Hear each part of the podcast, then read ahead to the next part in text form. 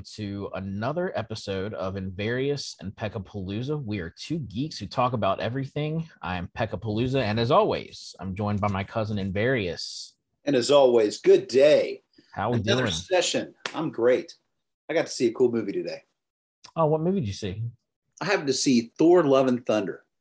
Oh, you know what? I saw that yesterday. Did you? We I should talk did. about it. We should talk about it. And this is your spoiler warning. If you are listening to this podcast and have not yet seen the fourth solo outing for Thor, Thor Love and Thunder, please uh, turn off the podcast now, go see it, then come back and pick up where you left off. We still want you to listen to what we have to say, but we want you to see the movie first. So. Official spoiler warning right here at the beginning because we are going to spoil the crap out of this movie. Totally spoiling it. Dude, I can't believe that Darth Vader was. Oh no, wait, that's a different spoiler. Wrong one, wrong yeah. All right. So three, two, one. Spoilers. Here we go. Um. Well, you know, I knew I was going to like this movie the second I read just the little byline from uh, from Forbes magazine saying it was horrible. second I saw that, I was like, "Ooh, it's going to be amazing!" And boy, I was not wrong. well, everything I was hearing was that uh, you know, if you liked Thor Ragnarok, you were gonna, you know, this would be right up your alley. Well, Nerdist Nerdist loves it, and I I usually like what Nerdist likes because I'm the nerd guy. So I mean, yeah, I, I trust Nerdist more than I trust like the Washington Post. yeah. Well, when it comes to movies, like if it's political intrigue, sure, the Washington Post is fine. But like if we're talking about like Marvel movies, Star Wars, things like that, I'm gonna I'm gonna trust Nerdist and their people and the articles that they write on their website or their YouTube videos or whatever. Uh, a little more than I'm gonna trust what uh, Woodward and Bernstein have to say. I probably would also trust Nerdist over the Washington Post in all respects. Just saying. Well, I, I haven't seen any articles from uh, Nerdist about uh, how the president's foreign policy is working out. So I'm sure they have opinions. I'm sure they do, and if if they would share those, I, I would I would be intrigued to see what they have to say. But for now, I'm gonna have to just stick with their, um, you know, whole movie thing. Well, first of all, like, all right, you know how movies are starting to do this thing where it's just like catches you by surprise that they've started the movie? Like, you know, like you're watching the previews and then you go to a dip your hand in the popcorn or whatever, and all of a sudden it's like, oh, the previews are over. We're into the movie. You know what I mean? It's just like, boom, you're in it. Yeah, And Yeah. I don't know about you, but I just want to start this off by saying Christian Bale, my gosh, he did amazing in this role. He did a fantastic job in this movie. Yes. Um, yeah, and I get what you're saying. Like it feels like uh I don't know anymore.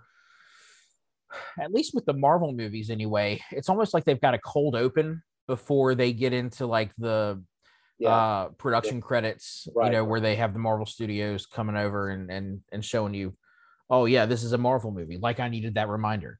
right, Um right. But yeah, you've got gosh, that was a almost a what a 10 minute cold open, 15 minute cold open of uh, basically giving Gorr the God Butcher his origin story. Yeah. Um well let's uh before we dive into it, let's uh give some of these uh these details about the movie. So it's directed by Taika Waititi again, um, who of course is coming back after Ragnarok was such a great hit. Mm, Um, it's got his fingerprints all over it because, of course, it was written by him and Jennifer Kaytin Robinson. Um, of course, it stars Chris Hemsworth, Christian Bale, Tessa Thompson, Jaimie Alexander comes back as Sif in a brief appearance. Uh, Taika Waititi is back as Korg, the uh, big rock guy. Um, Russell Crowe is Zeus, and Natalie Portman returns as Jane Foster little after missing out on Ragnarok. Yeah. Yeah. Uh, it the runtime is 119 minutes and was officially released uh, to wide audiences on July 8th, which was just uh, yesterday as of the time we were recording this.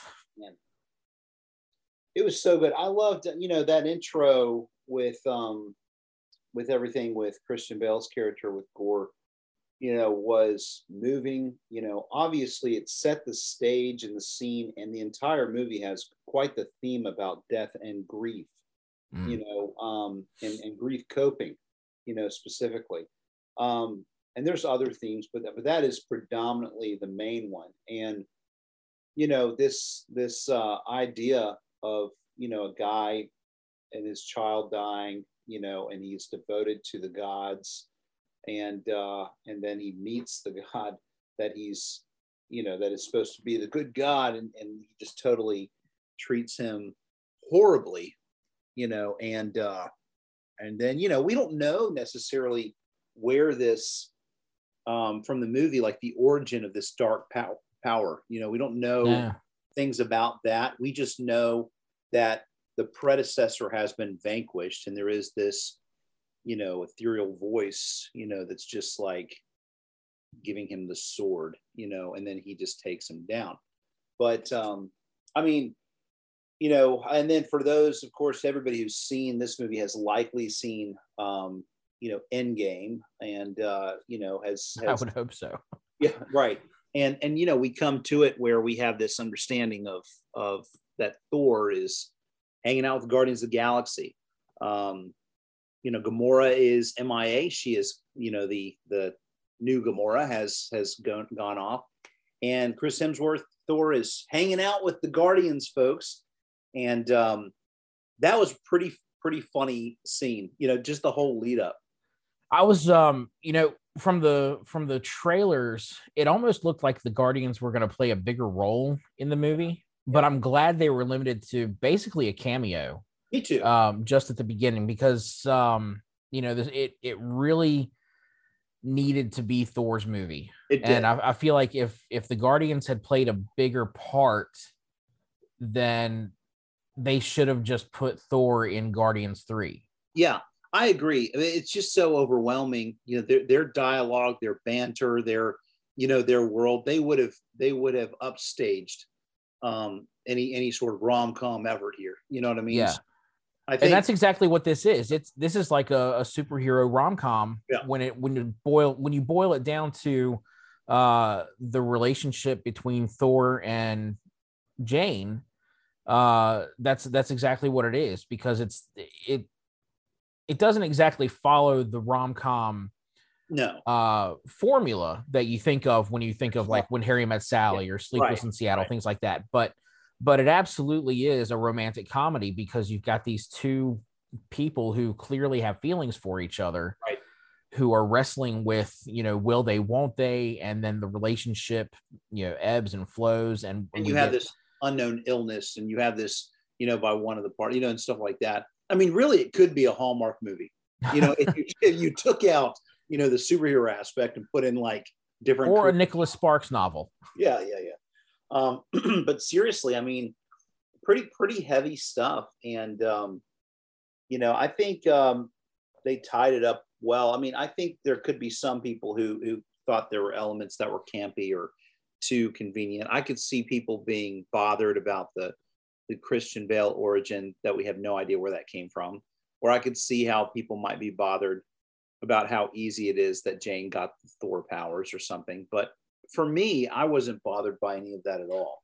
I thought I thought the, the explanation of of how she got the the hammer worked out really well. Like that she wasn't just worthy to wield Mjolnir, that she was worthy to put it back together. Yeah, put it back together. And did you notice too? Uh, you know that part where it gets it gets the the um uh, the icon on on the side of it you know yeah. the moment that that he says that take you know? care of her yeah take care yeah. of her i mean so I, I, thought that was a great like explanation too of of more giving us more of an explanation of of how she's worthy of of yeah. wielding it because beyond the, the whole you know odin thing that it's this isn't about odin's power this isn't about this is about love. You know, this is about you know the power that that uh, that that imbued in that relationship there, and not like some overarching Odin or even Zeus power. You yeah, know, I, love that about this movie.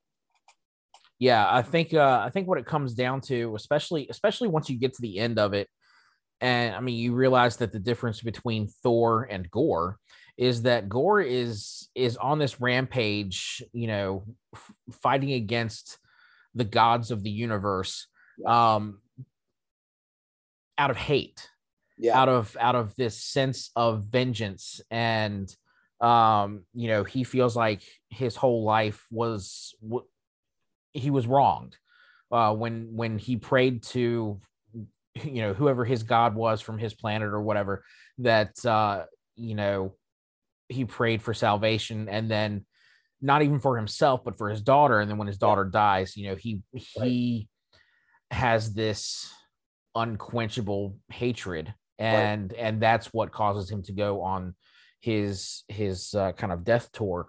But uh but then you know in the end again we see that that thor makes the choice to embrace love Yeah. rather than hate. And you know and, and he and so so the whole thing leads up to the the uh the climax of the film. Uh, gorr is is trying to reach the uh being known as eternity who is basically the um it- the way i've heard it described uh sort of the living embodiment of the marvel universe. And and so the the legend goes that uh, the first person to reach eternity will be granted one wish. And and so the assumption is that gorr is going to eternity to wish that all of the gods were, were dead all at once. So he doesn't have to keep going around with the necro sword and Right. killing them one at a time. He can just wipe them all out at, at once. And and Right. so again that's that's thor's assumption as he and jane are uh you know they're witnessing gorr's you know final breaths and and wish. Jane is also laying there dying because she used the last of her strength the last of her power to help thor defeat gorr Yeah. um you know and and he tells gorr that he you know he's going to choose Love. not to try and stop him but if these are his last moments he's going to spend them with the person he loves Yeah, I love that because to me, I mean, and, and you know, that could have been played so um un, not believable. You know what I mean? Like, like like a tactic to try to dissuade Gorr. right But Hemsworth played it very well, you know, because you see his portrayal of the situation, you see Jane dying, and you're like, no, he's for real. He is saying, you do what you're doing. I'm I'm gonna go, I'm not gonna spend the last moments that I have here fighting you. yeah I'm gonna spend the last last moments in love, you know, with her. Yeah. You know, and that that moment was powerful.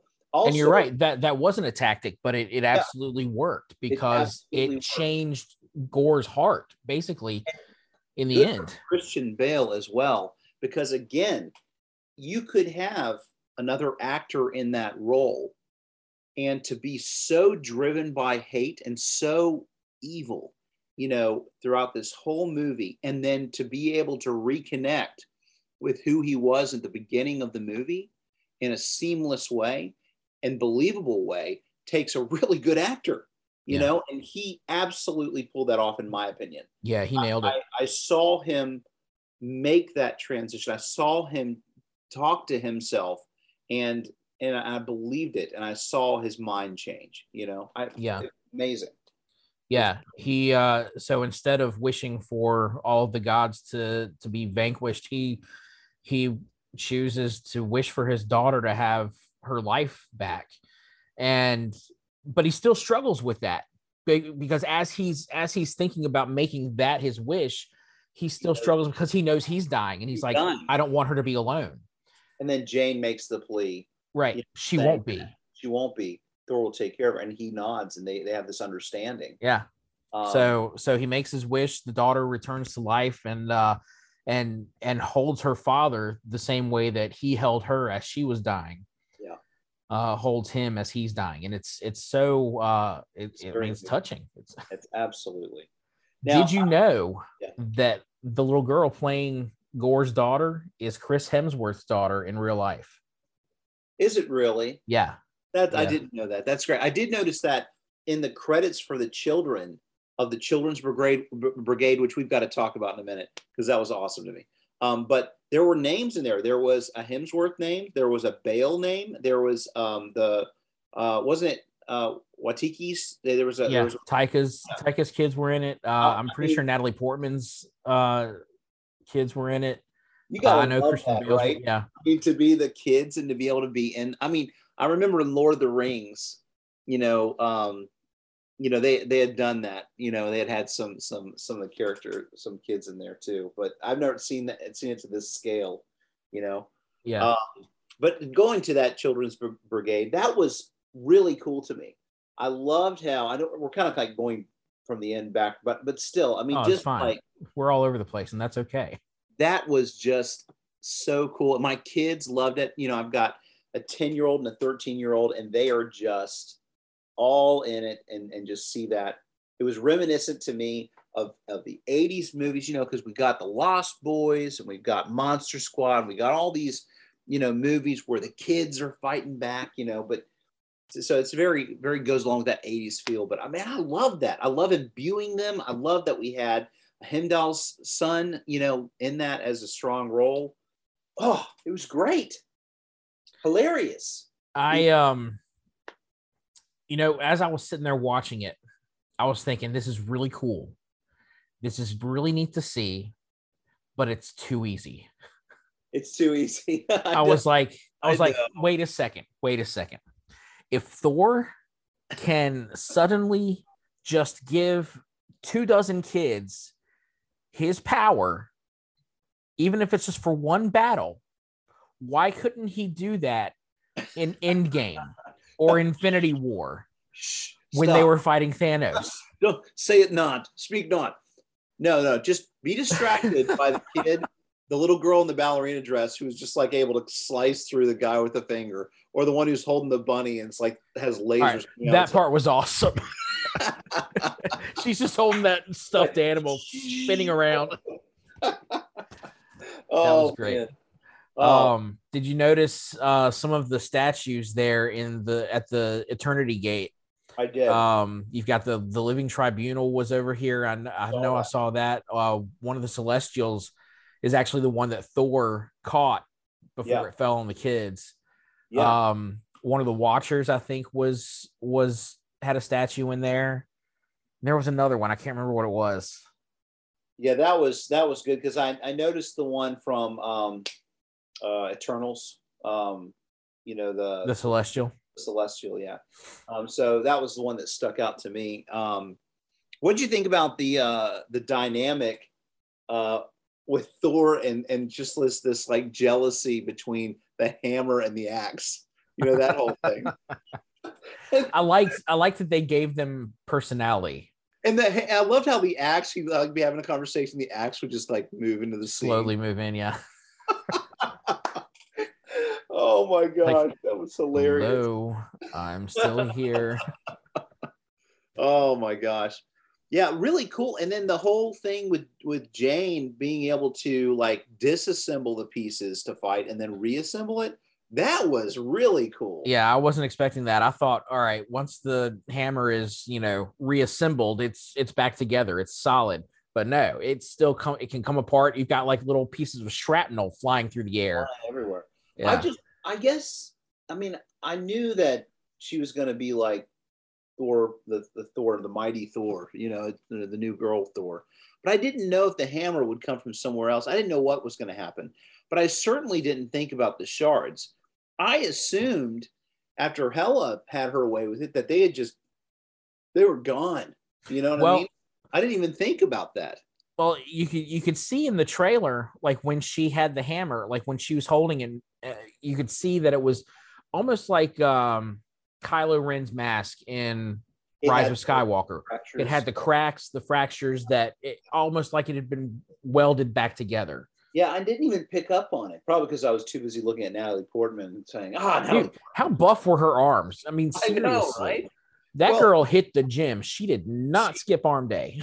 She did. I wonder though about the different versions of her, like how much of that was like physically done versus how much of that was computer. I feel like uh, the safe bet is that you know when she is looking as sick as she does, that is CGI. And I thought the special effects looked really great to make her look. I could not even tell. like she's at death's door. But that, but I bet that you know when she is the powerful, mighty Thor, um, you know, and completely jacked, I, I bet that's really her. I do too. I'm willing to bet that they they filmed her scenes without that, without the the muscle, and then she went to train, and then She may have. Uh, you know, that's what I'm willing to bet because I've never seen her stacked like like with guns like that. Never. Yeah. Gosh. I mean, gravy. But yeah, she she was jacked. I mean, good gosh. It was it was great. Um the just the the transition I think was was uh really remarkable uh between just her like her mortal form versus the Thor form. Yeah, yeah. No, I thought so too. What did you think about um, them bringing in um, for Hela? Um, oh, Oh, Melissa McCarthy. McCarthy. Uh wife was a big Melissa McCarthy fan. Just in the theater, was like, yes. You know that know, was a that was a big uh like got a big laugh from everybody in the theater when I was when I was seeing it and I wasn't even in a crowded theater. Uh so good. I mean it was it was it was funny when they you know they they bring back uh Matt Damon as Yeah. fake Loki and Neil. Luke Hemsworth as Yeah. fake fake Thor and Sam Neill was uh fake Odin. Right? Yeah. Uh but Oh, then Melissa McCarthy as uh fake Hela was oh, that was priceless. that was so good. Um, Valkyrie, I think she she did a great job too. You know, I, I liked And that's King Valkyrie. King Valkyrie. Yes, they're very clear to make sure that we all understood that. You know, but I thought uh, I thought she did good. You know, her role in Ragnarok um, and her persona in that was good. She was consistent in this movie too. Um, I really was. I, I mean, I thought she was going to die. You know, when she, you know, at that scene. I did too. I was really I was a little was afraid that you know she got run through with uh with the sword. What? No, it wasn't the sword. It was um The the lightning bolt. lightning bolt. That's it. Yeah.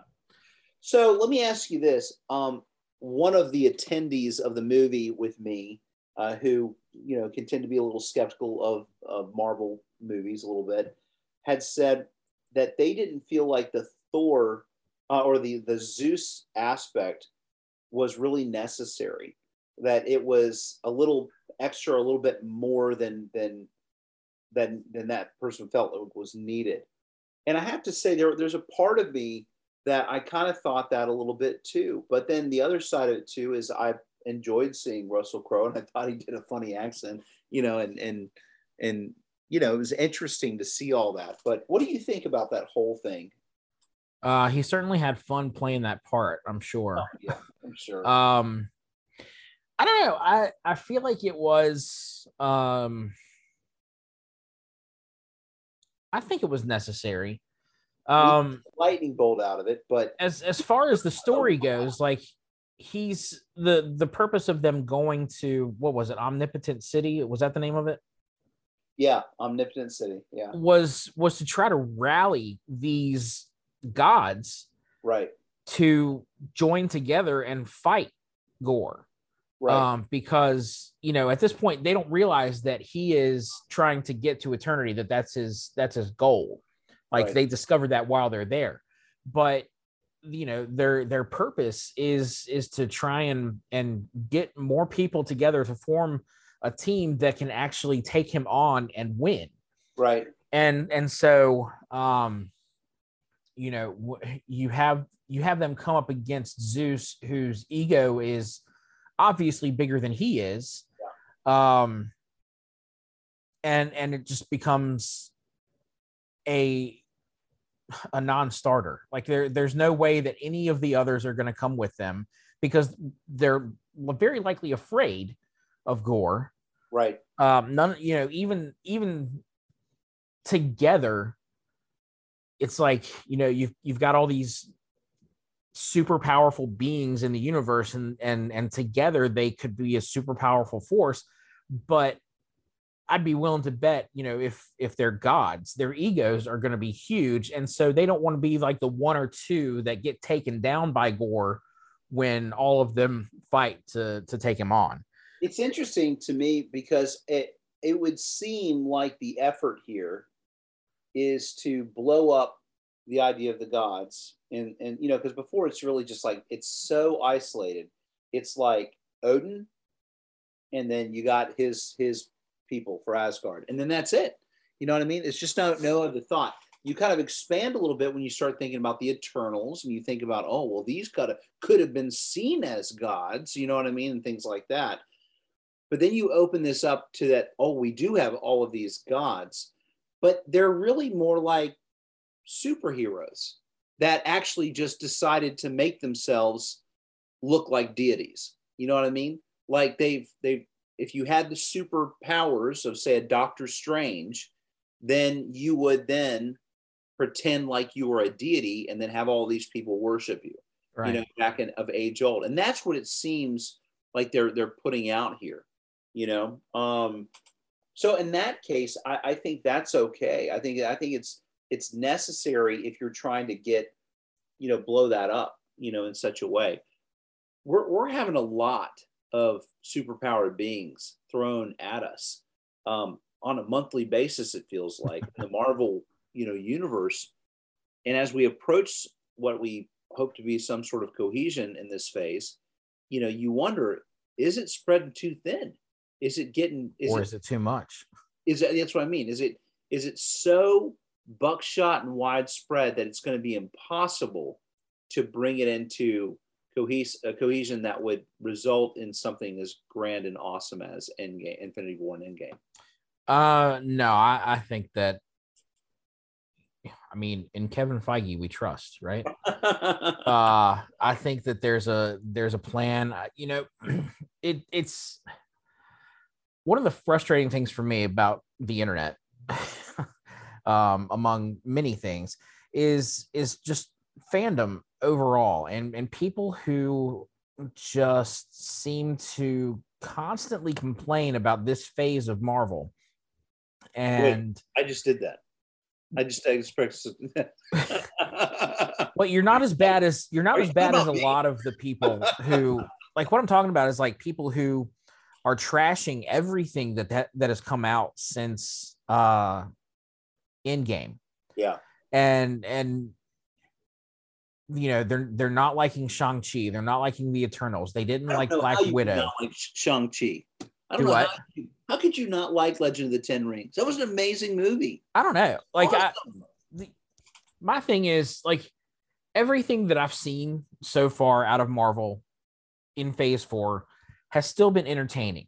Yeah. I don't care that there isn't a necessarily a common thread between Moon Knight doesn't connect to anything at all yet. No. And I'm okay with that. But because because again, I'm looking back. I look back, I was there at the beginning, all right? I remember what it was like when Iron Man came out. Back in the day? Yeah. You know, back in the the early the early days of Marvel, back in 2008 back when the followers. when the old magic was written. You know, I was there, and you know, you had Iron Man, you had Iron Man two. Then suddenly you had the Incredible Hulk, and you had Captain America and Thor, and it's like they're gonna all come together. It's it's gonna be amazing, and and even then, it's like you've got these separate entities that eventually we know they're going to tie together. And then as they moved into phase two and phase three, it's like they're building to something even bigger. Yeah. And they're they're sprinkling clues throughout everything, but we're not going to see it all until we get to end game and and are able to look back and be like, oh, hindsight's 2020. Well, we we could definitely tell that they're you know they're talking about the infinity stones way back in captain america the first avenger. We didn't realize it. especially in ret- retrospect. Well right. I, I, hope so. You know i mean for me this um you know this movie was great for the progression of thor you know what i mean and and his character arc and i really will enjoy looking and seeing what happens when he and loki uh eventually hopefully reunite at some point i would hope so yeah I love the rest in peace Loki on the on his ta- his, his back tattoo. That was that was Yeah. hilarious. Um, and then um, and then you had that post credits scene, post post credits or no, the first post The mid yeah, credits. first, yeah, the first end credit scene. Um, so where you have Zeus who is still alive, and um, because again, you can get run through with something and survive unless you're Qui Gon Jinn. not sure Qui Gon Jinn exactly, yeah, clearly. But I think we already did we determine that that blade, the lightsaber, was doused with poison, wasn't that? yes, obviously. obviously. Um, but then we get to see uh, Brett Goldstein from Ted Lasso. who Yes. and I I don't know if you've seen Ted Lasso, but I love Um, and uh, so seeing him on, he's got that voice. I, my wife and I could just listen to him talk. Oi, you know, just. I'm just- I'm gonna have a hard time seeing him as Hercules and not having him drop a bunch of f bombs though. I- That's true. That's true. I don't know how they're gonna get away with that in in the fifth fifth Thor movie. Hercules comes along, oi, what the are you doing? Put that hammer down. You know. Uh um no, I'm I I was shocked with his uh appearance because I had no idea that that was coming. Um the costume looked kind of lame. Just I saying. don't care about the costume. You don't care. You're. Just, but his voice and the actor. But, but that- uh That was cool. You know. So so I mean, but they had that having that scene in there, obviously they are setting up more adventures for Thor. Yeah. So it's like, are we getting another Thor movie after this? Because this is unprecedented, right? This is this is a fourth Thor movie. And we so far the most we've had from any solo outings has been a trilogy. Right. And uh and so, you know, are we moving past this and getting a fifth? Like, is this the start of a second Thor trilogy? Or was Ragnarok the beginning of a a more cohesive Thor trilogy? I, I wonder. I, I I do think if we think about some different elements, you know, we've had things build up together. We have had series play into movies that we know that from, um, you know, Multiverse of Madness. You know, took from Scarlet Witch's WandaVision. Yeah, with WandaVision, and um, you know, you you start to wonder where some of these things like Falcon and Winter Soldier and the end of of that their their little troop being formed up. Uh, I think there's going to be a lot of little connections here. I don't know whether or not it's going to be leading to another Thor movie um, right away. Rather, unless it would play into a amalgam, you know, like uh, all these different characters coming together for a movie. Because thinking about Avengers and in the first phase, you know, you had all these movies and you had a few of them with Iron Man, you had a few, you know, here and there, and then it comes to, you know, this Avengers, and then it goes off, and then it has the sequels, and then it comes to Age of Ultron, you know, and so I wonder, I, I wonder how much longer until we start hearing hints of the combined, you know, movie. You know what I mean? Oh, you know, like I said, with uh, you know, again, I'm I'm trying to compare Phase Four to Phase One, with uh, you know just just the expectation level. Um, you know, I feel like they're going to be building up to whatever the big thing is, probably in Phase will hit it at the end of Phase Six, right? Because if if it took three phases to get to Infinity War and Endgame, what's to say it's not going to take another three phases to get to, well, let's say it's Secret Wars, um, you know, where where you've got the entire multiverse clashing with itself. Um, It's true though. If Secret Wars, and you said that's hosted by Doctor Doom, right? In the comics. yeah, yeah. Doctor Doom So- is it sets himself up as the I don't know if he calls himself the ruler or the god of Battle World, but uh, but yet we haven't even been introduced to Doctor Doom yet. and you've got to have, and and maybe that's going to happen with Fantastic Four. You know, um, which Again, better have John Krasinski in it. It, it must. It must have John Krasinski in it. Yeah. Must. Anyway, um, but Put that out there in the universe. Just saying, you know. But uh, I mean, you've got to have a really strong actor to play Doctor Doom in a better way than his predecessors. Yeah. You I- know, it definitely not not epic enough for this Marvel universe. and I'm I'm Yeah. gonna plead ignorance on this because my only exposure to Doctor Doom has been in those two previous uh iterations of Fantastic Four. The Um early ones, yeah, but I know I I'm aware enough to know that they were weak in comparison to who Doctor Doom is in the comics. yeah. Um, but I just I, I don't have any any knowledge of of Doctor Doom's origin or his powers um in the comics. Latvia or wherever he was from. Latveria. Latveria. Um, so Julian McMahon did the Doctor Doom and the one from way back in 2005. Yeah. And um, and he did good for that movie. I mean, my wife and I love the original movies, and even though they're a lot of people don't, we we enjoyed them for what they were at the time. And we thought Chris Evans was awesome as Johnny Storm. We'd love to see him do it again. You know what I mean? It was it was fun. Um, the second one wasn't as wasn't as good. You know, it was, it was pretty boring. Um, Rise of Silver Surfer. yeah, Rise of Silver Surfer, at least in my opinion. But the first one I thought was was great. But it's just, you know, you've got to have someone who's going to be, I mean, really epic. Now they've got it slated that the new one's going to come out in 2024. Um, so we got some time there. Um, so the guy who played Doom in the uh, 2015 one, that one, oh, that I've seen that actor Toby Kebbell. Kebbell, yeah. I've seen him. He was in Kong Skull Island. Um, he actually had two roles in that. He had a human role and he played. he was the motion capture of uh Kong, and yeah, he he played the motion But- capture of Right, um in Planet of the Apes. right, right, right, right, right. So you know, oh, I know what I remember him from. It was from Black Mirror. You have you, you seen Black Mirror on? I've only seen a few episodes. yeah, so there, yeah, he was in one of those. That's where I recognize him.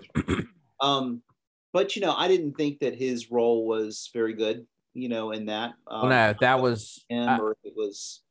I feel like of the two versions of Doctor Doom we've gotten on the big screen, the um the earlier version from those first two movies was was a better representation than Oh, absolutely.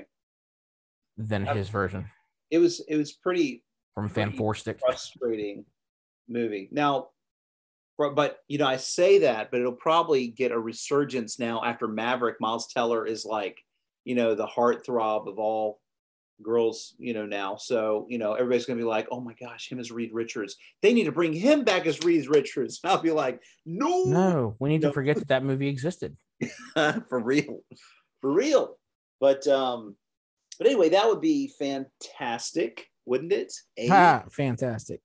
but yeah there's a there's a lot of fun elements here um anything that you would say that you'd be critical of or that you were like meh you know that you didn't enjoy Um, really, as I was watching it, just that just that scene with the the um the kids and Thor giving his power to to them. yeah, like I said, it was it was a lot of fun.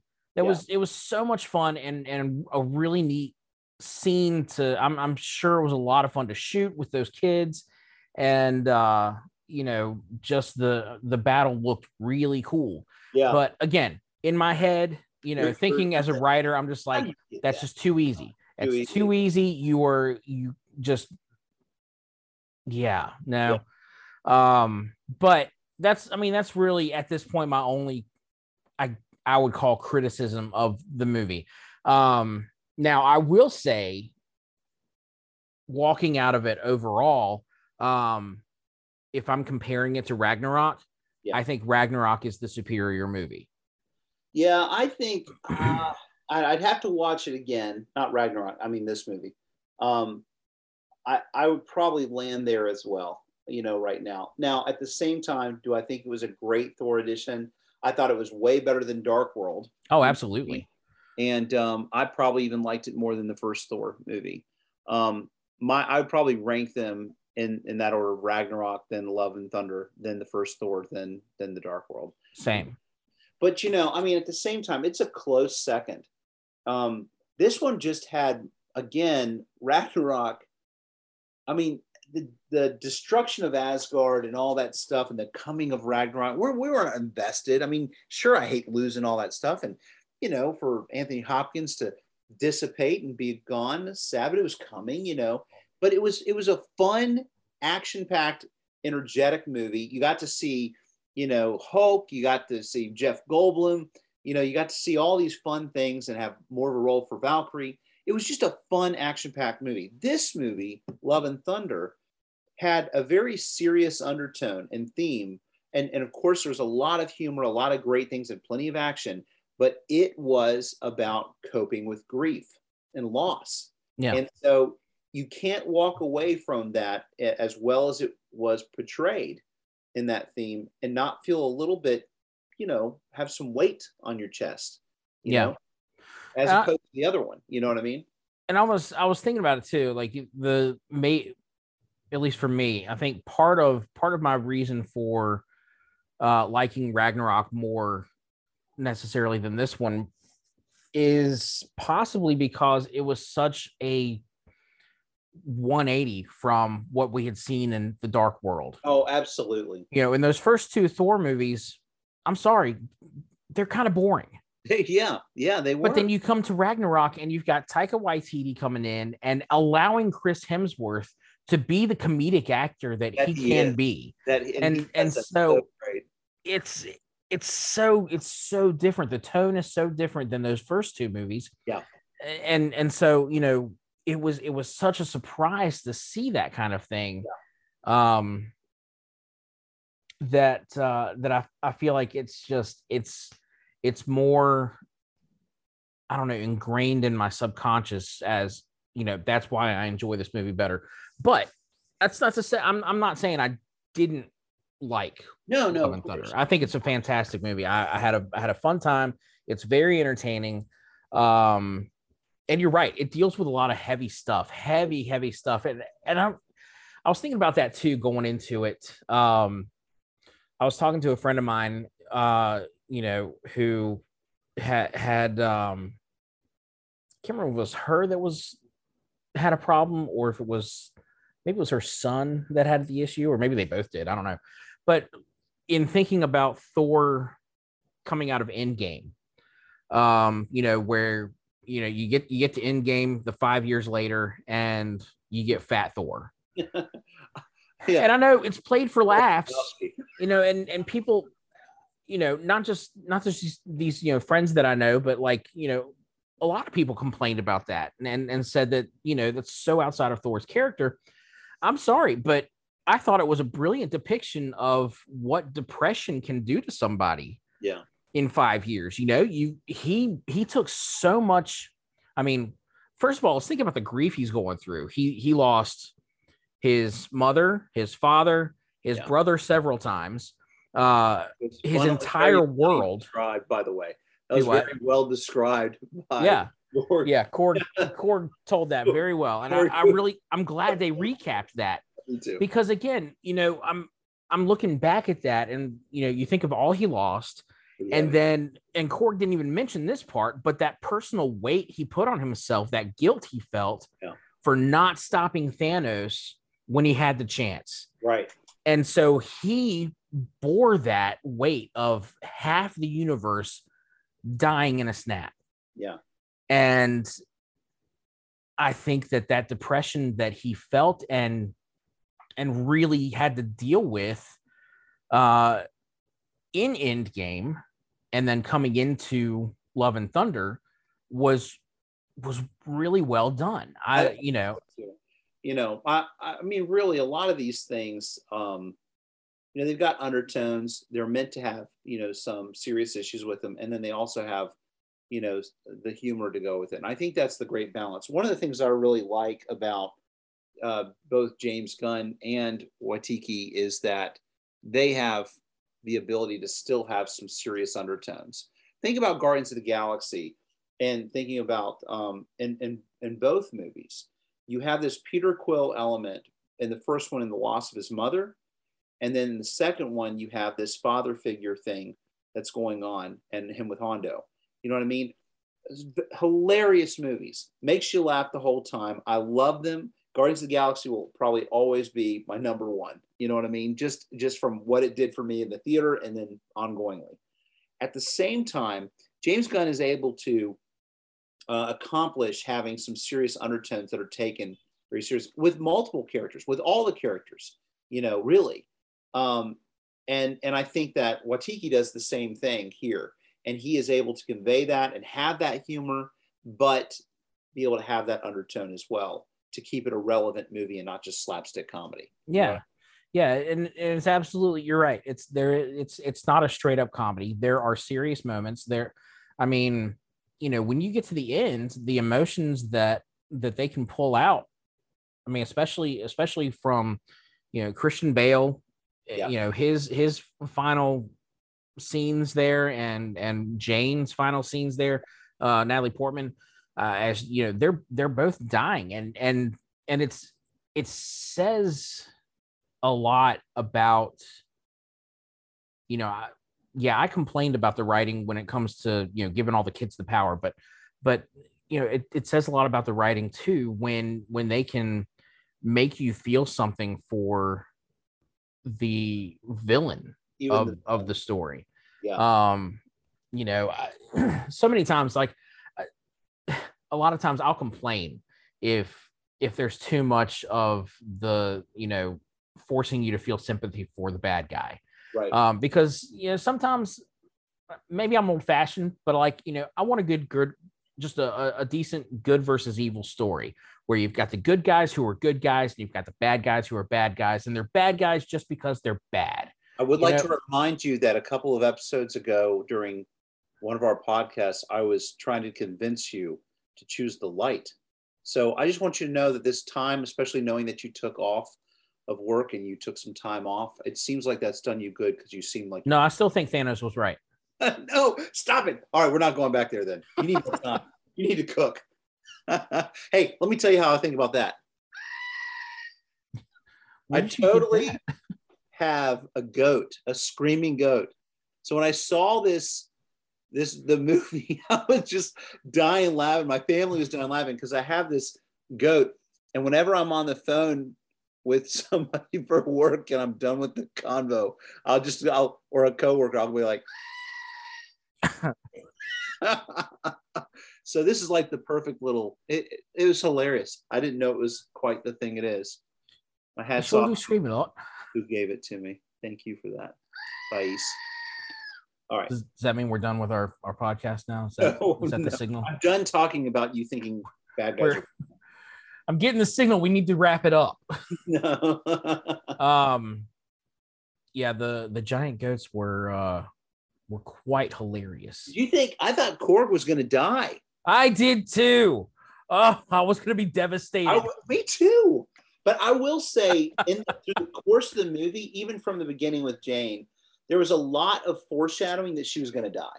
Oh yeah, right? yeah. They, they really laid it on thick that well, she was going to die from from the very beginning, and um, yeah, I mean, I I kind of was telling myself, if you kill her, if you kill her in this movie, I'll be so mad. But then by the end of it, I had accepted it better, um, and I really appreciated the post credit scene with Valhalla. That was that yeah. was great see. That. I thought I thought that it was really well done. I will I will admit though, um, when so what was going through my head in again we're back to the scene there at the the gate of eternity or whatever, and uh, Gorr has been using um, Stormbringer. Storm Stormbringer is that the axe? Yeah. Uh, to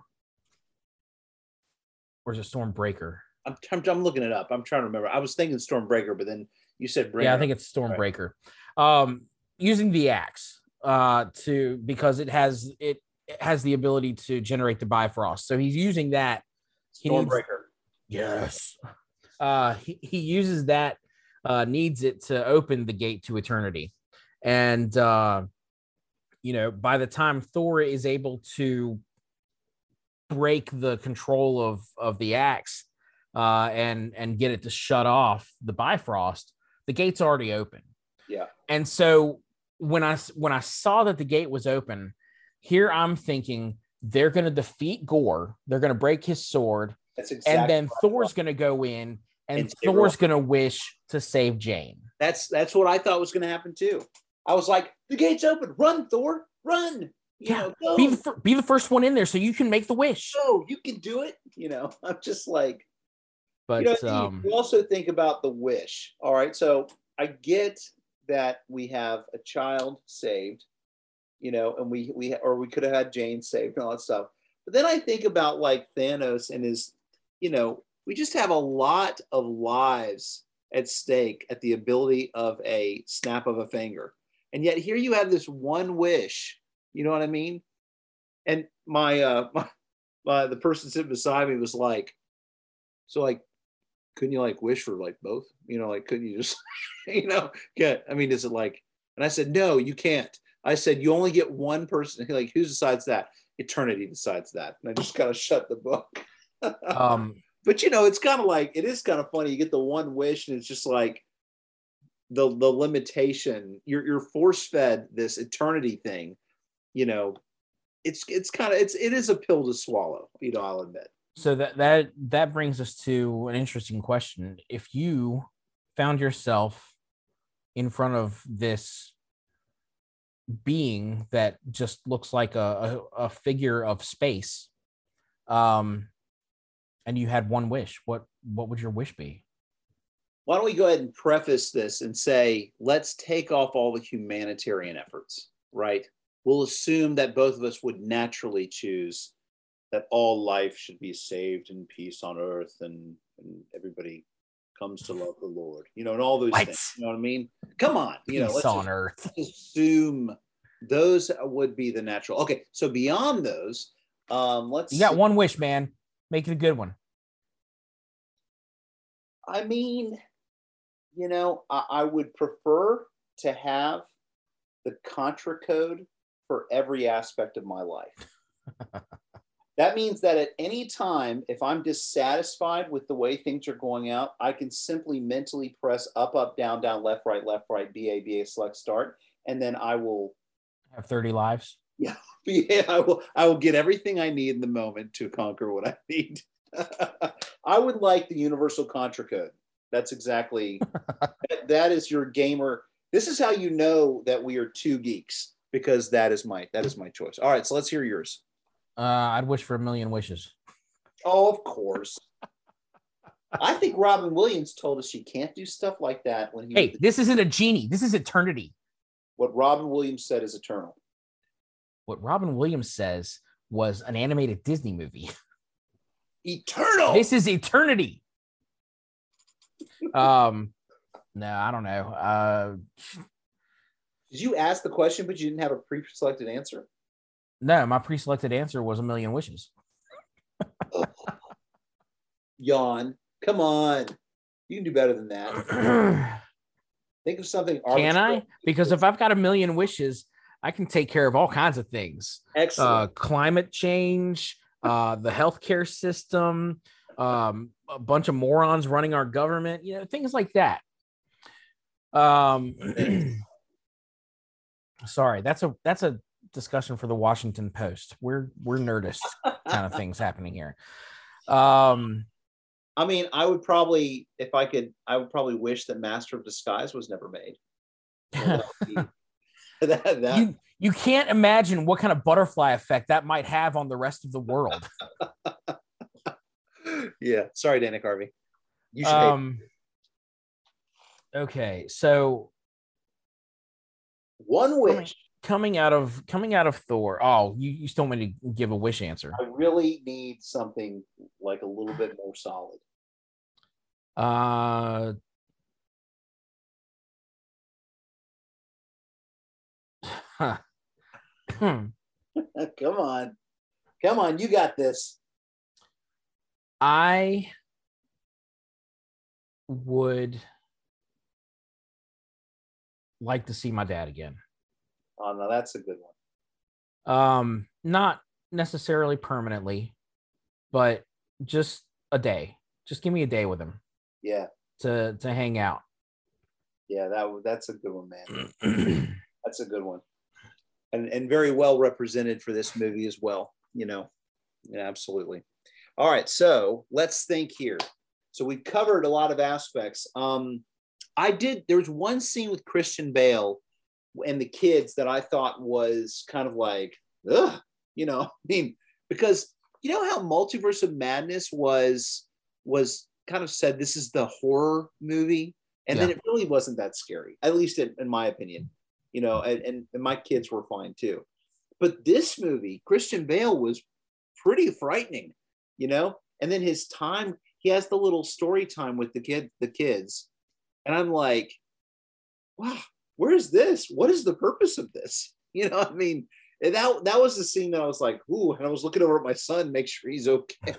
you know, uh, so you know, definitely more of don't you think more of a horror film, um, at least his aspect as a villain than Multiverse of Madness? Uh, no, I'm not going to go that far. I I do think Multiverse of Madness was more more of a horror, at least as far as like a Sam Raimi type of of horror movie. Yeah. I like it, it feel scary. Like, and there wasn't any villainous. I mean, of course we had Wanda, but we're so connected to Wanda. She just didn't mm. scare me. you know what I mean? I I was scared during the fight with the Illuminati. I mean, that was, was hardcore. And then especially when she killed Xavier I, that that was harsh. That was harsh. But I, I guess it just didn't scare me because, and, and even so, zombie, you know, uh, Doctor Strange. You know, again, it's it's not that we had the bad Doctor Strange, right? That from What If, you know what I mean? That would have been potentially scary. Like when it's this evil and all that. But you know, he was he was a corpse corpse puppet. You know what I mean? Yeah. And uh, so just, and even so, Wanda, so connected with her, you know, you just you're watching a tragedy of a character that you like, almost like when you watch uh, the others or, or one of those movies, or even Haunting of Hill House. You know, you you watch these movies. I don't know if you've seen those others, Nicole Kidman back in the '90s, and then Haunting well, yeah. Netflix is. I've seen the others. Are you talking about you talking about the the haunting of hill house the the show on netflix right show on netflix yeah, yeah. brilliant um, yeah I, it's so brilliant but once you realize who the ghosts are then you you kind of it stops being extremely scary per se. You know I, at well, least yeah. that's the way it's for me. And so that's why multiverse of madness wasn't scary for me. But when you have an evil villain that has an unknown evil force you know behind them and they're dark and you don't know what they're going to do next that see that that's that's scary you know? Well see here's the the thing about so the you got to think about the tone of the movies multiverse of madness was billed as a horror movie in in the marvel universe and it, it very much has that feel especially if you're familiar with sam raimi's you know work outside of spider-man right um, you know, you've got stuff like Evil Dead, Drag Me to Hell, Army of Darkness, you know, right. things like that. Those are, you know, especially Drag Me to Hell. This had this had those fingerprints all over Multiverse of Madness. Right. And there's there's there's only so much you can do in a horror movie when it's rated PG-13. And, that, and that's that's very true. So, you know, that's you, to say the movie genre in itself was well depicted as a horror genre. But as far as villains go, as far as the bad guy goes, I got to say, I don't think I've seen a scarier bad guy in a Marvel Marvel film than Christian Bale. Dude, Thanos snapped his fingers and got rid of half the universe. Still, still, I just think I just think Christian Bale played it awesome. The eyes, his his his depiction was was much um yeah, you know, you're right. His the the way he looks um, and his demeanor, I think, um, were a lot. I guess. Yeah, i will say scarier, scarier than than what we've typically gotten from for He's Marvel villains. Yeah, and he's definitely an actor who gives himself over to the role. You know what I mean? We've seen that in everything he does. I mean, good heavens, what he did to make himself what he was in The Machinist, you know, and he, he lost all that weight. You know, I mean, he's he definitely does what it takes for the role. Uh, and extremely versatile actor. Just uh, probably my favorite. Uh, I mean, not my favorite character as far as enjoyable, you know, goes, but definitely the best acting in the in the movie, in my opinion, would go to him. Yeah, I agree with that. Um, so anything else we would say? I mean, my gracious, we have. I mean, it was just awesome, awesome movie. Um, I'm tapped out. Excuse me, I'm tapped out. Um, where where are we going from here? What's what's next for for Marvel? I mean, I, the next movie that's coming out is uh, Wakanda Forever. Oh, Wakanda Forever. That's right. Uh, I believe in November. Yeah, yeah. Uh, as far as shows go, we've got um, Ms. Marvel is finishing That's- up this week. that's right. She Hulk is is coming soon. I believe uh the second season of Loki will be hitting next year at some point. So they have confirmed they are going to do a second season. Yeah, well, we knew that at the end of the first season. Well, I didn't know they were going to do a second season, but I wondered if it would play into a new. Um, I, I hadn't heard anything about it. Um, Well, there so at the end of the first season, the the last episode, there was an in credit scene that was it was all it was was showing a desk with a folder on it and a stamp that said season two coming whenever. dude, I never saw that. I never watched. I, you know that that serves me right for not watching post credits for the post credit scene. Oh, I'll have to see that. Yeah. It's cool. Yeah, no, I think um uh, you know, I'm I'm looking forward to the next movies that are coming out. I, I do wonder about the ones that I don't know the um they don't resonate or I don't recognize the names. Um some of them are you know you know the names of these move these shows and series that are coming out, right? Um there's like Some like of them. Secret Invasion is coming. Yeah, so that one's gonna have uh, Nick Fury as the main character, I think. Probably him and um oh what's? Talos. Rogue One. Yeah, Ben Mendelsohn playing Ben- playing yeah, Talos from uh, the Skrulls. Yeah. Um, at least I would. I haven't heard that he's in it, but I would assume that he will be. We've also got Ant Man. Um, that next one. Oh yeah, Ant Man and the Wasp: Quantumania. Yeah. that'll be coming next year. Um, I've got the list right here actually. So we've got um okay, so next is Wakanda Forever, then Ant-Man and the Wasp, Quantum Mania, then Guardians of the Galaxy uh volume 3, and then The Marvels. yeah, So do you think The Marvels is going to be where Captain Marvel and Miss Marvel get together? yeah. So if you look at the uh, logo for the Marvels, it has the logos for um, Captain Marvel, for Ms. Marvel, and for oh gosh, what are they going to call her? Um, crap, now I can't remember the Who character's name. about? from WandaVision. The woman Oh, who oh yeah, yeah, yeah. Yeah. oh gosh. Rambeau. Yes. Yes, Maria Rambeau. Yeah, yeah, yeah. Um or wait, what's her mom Maria? I just know her last name's Ram- Rambeau. Well, anyway, um yeah, all three of them, they're gonna they're gonna come together in, in the Marvels. No, that's cool. So so So- that's that's gonna tie into the the series that's that's out now. Um three movies in 2023. We'll have Wakanda Forever this year, but then we'll have Right. Guardians of the Galaxy, The Marvels, and um, and then A- uh, Ant-Man before all those. But um, then we have Fantastic Four and Blade. Those are slated. I don't know about any other titles from movies, um, but uh, we definitely have a season two of Loki, as you have said, and a season two of What If, which I Yeah. love. Um, there's not been an announcement that I know of any further Hawkeyes or Moon Knights yet, but I hope so. There's supposed to be an I Am Groot coming out this year. I think those are supposed to be like shorts. They're not Okay. gonna it's not a full on like TV show. there's also it's called She-Hulk Attorney at Law. Yeah. You know, I didn't know that. Um, and then there's something called Echo. Do you know anything about that? Yeah, so Echo is the uh the the deaf woman from Hawkeye. Oh, from Hawkeye. Oh, Yeah. right.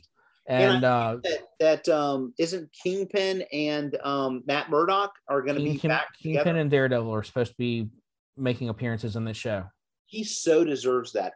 Viewers, or sorry, listeners, if you have not seen Daredevil, um, the show on Netflix, you need to watch it. Or is it on Disney Plus now? It's Have on Disney Plus now. Yeah, Yeah, all those Netflix so- shows So are now good. on on Disney Plus. I personally would say, unless you know, unless you just want to see David Tennant, which I completely understand, then you can watch the first season of of Jessica Jones. But other than that, please save yourself the time of your life by not watching anything else of that little of those series other than just Daredevil. I don't uh, know. That's you're selling them short.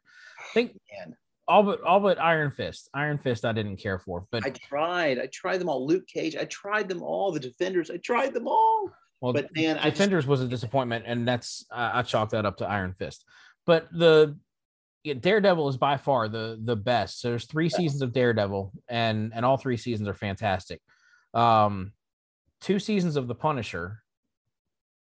okay. I've only seen, and you're talking about with Bernthal, right? Yeah, Yeah, I need to see that. I've not seen. I haven't watched that at all. watch The Punisher. I I think the second season of Punisher was better than the first season. Okay. I still see him. I'm still mad at him. So For Walking Dead, yes, I am. I'm sorry. I just let it go, man. It was like it- ten years ago. it's an actor. It's not his fault, but it's just you know.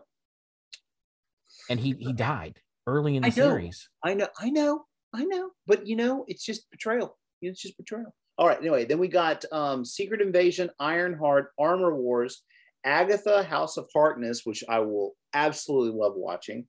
Uh, Spider-Man Freshman Year. That'll be That's an animated series. That'll be. Oh, that's that's great. Marvel Zombies, and uh, that's what I've got. So Another animated series. about the Guardians of the Galaxy, the holiday special, which is gonna. Is be, that is that going to be this Christmas or next Christmas? It says 2022. So Okay, good.